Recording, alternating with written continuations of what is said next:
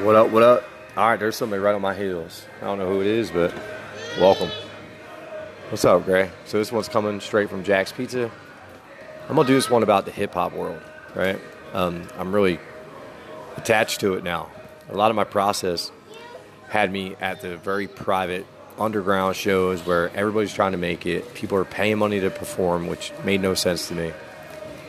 But you know, it's it's just the mindset of the performer and the way the game is designed to be played. You only realize that the music is is a program, right? A lot of hip hop tells these young guys what their life's going to look like, and they create that life off of that music. And that's the stuff that's going to change in my reality, right?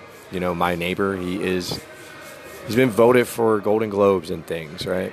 He owns a company called Family Motion, or Mo, no, Motion Family.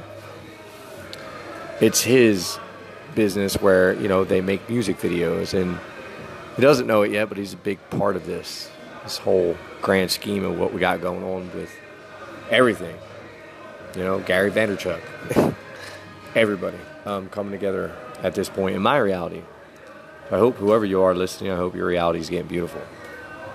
And if you can hear me and understand me and need help making that happen, then please reach out. Because everything's a program. Everything. The way people look at black people, the way black people look at white people, the way Chinese people, everybody's getting hit with their own program. You have to be able to see through it. So many of these young artists, and I look at their posters, right, and they're here praying. But then there's a parent advisory. Why would you make your music where you cannot touch every single soul? Stupidity bad programming. Listening to the people who've been trying to do it for 30 years and their uncles and cousins and they still haven't made it, but they love to listen to them, right? They love to take their advice because it's so much easier to follow somebody else's advice and then when you fail you can say, Well you told me to do that shit.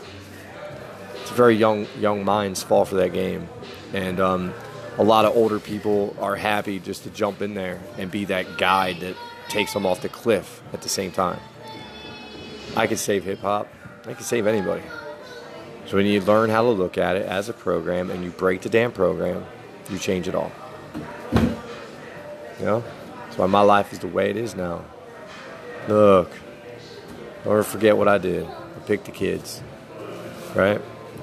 If artists were picking the message of love, and that's all their music was about, they would shoot up the record charts. Shoot up the record charts because they wouldn't know that we're listening or we hear the message.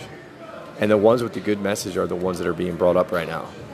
The ones with the negative content in their music, sorry guys, but that's a massive illusion that you're going to go running off the cliff and figure out that this is one big ass game. But my kids got to pee. I got to go. Love you. Bye.